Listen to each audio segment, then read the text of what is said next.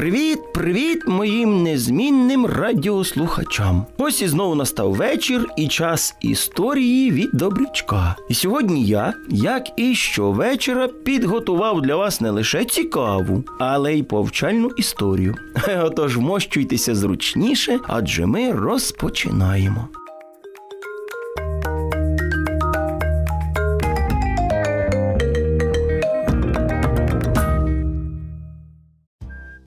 Мегаполіс це місце, де проживає дуже багатенно людей. Всі кудись спішать, автомобілі їдуть, бібікають один одному пішоходам. Життя плине своїм чередом. І ось в такому мегаполісі проживав герой нашої сьогоднішньої історії, хлопчик, якого звали Марк. Синку, в тебе сьогодні день народження. Ми з мамою порадились. Так, і хотіли подарувати тобі щось дійсно цінне, корисне та щоб тобі сподобалось. Мамо, тату, невже це буде човен на дистанційному керуванні, про якого я мрію з попереднього день народження? Ні, хлопче, ти в нас вже дуже дорослий, тому про іграшки ми не думали. Але це тобі теж сподобається. Мама простягнула сину пакунок, загорнутий у святковий папір і перемотаний блакитною стрічечкою. Марк з нетерпінням розгорнув його і.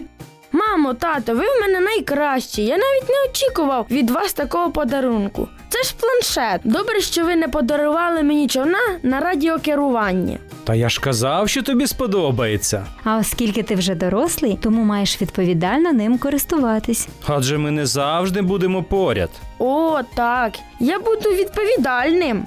З прекрасним настроєм Марк пішов до себе в кімнату оглядати новий гаджет. І дійсно, спочатку він відповідально користувався планшетом, не засиджувався з ним допізна, якщо бавився в ігри. Ну, можливо, на півгодинки десь там в день, але це тривало недовго. Марк, друже, я знаю таку класну гру. Ти повинен її встановити на свій планшет. Ану, розказуй, як вона називається? Добре, лиш пообіцяй, що ти будеш мені давати гратись. Домовились, лиш небагато.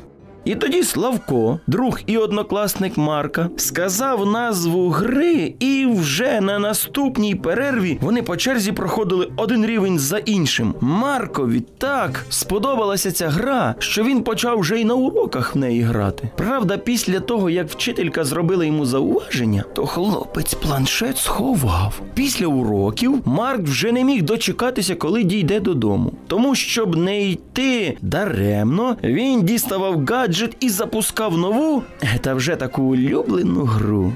І правда, чому я буду ось це впусту йти? Я ж все одно дивлюсь вниз під ноги, тому нічого не станеться.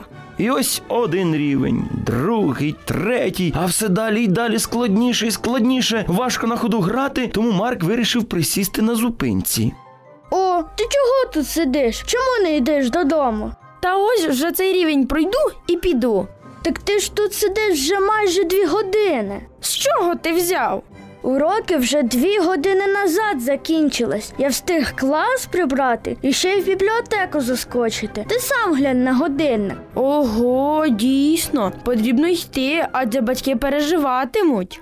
І хлопець все ж таки продовжив шлях додому та ніяк не міг залишити планшет у спокої, адже рівень то не був пройдений. І ось так Марк підійшов до дороги, яку потрібно було переходити. Так як він дивився в планшет, то не помітив, а можливо не звернув увагу на червоний колір світлофору, і мало було не вскочив під машину. І якби не жіночка, яка притримала його за портфель, важко було б уявити, що могло би статися. Благополучно перейшов хлопчина дорогу, продовжив свій шлях та знову ж таки дивився не під ноги, а в планшет. Хе-хей, тому перший же стовп був його.